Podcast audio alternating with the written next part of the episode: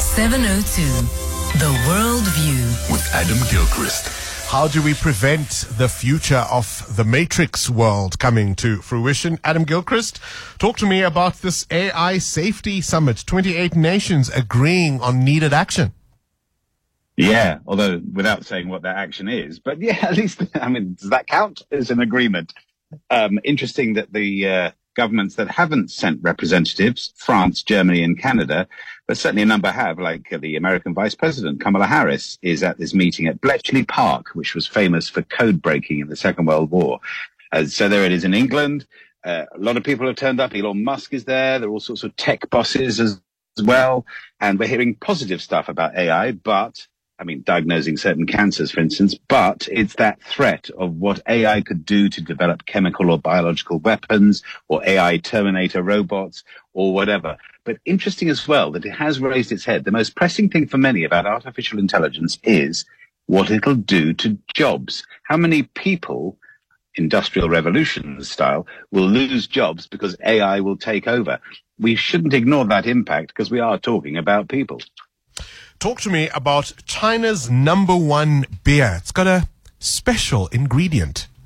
it has. The Chinese brewer Tsingtao, and I like a drop of Tsingtao. It's a rather nice beer. But anyway, they have basically caught a worker on camera urinating into a malt container.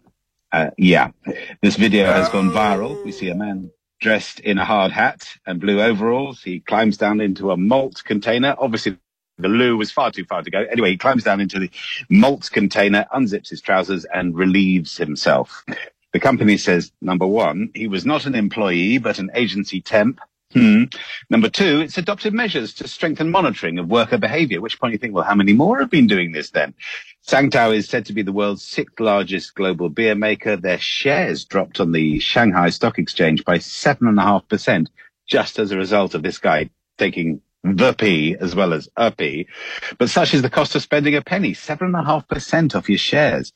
But I put it to you, Bongani, is pee in your beer the worst? I once worked in a tea factory for a week or two.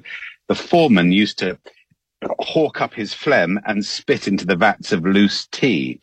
And a friend of mine won't eat custard cream biscuits, having worked in a biscuit factory.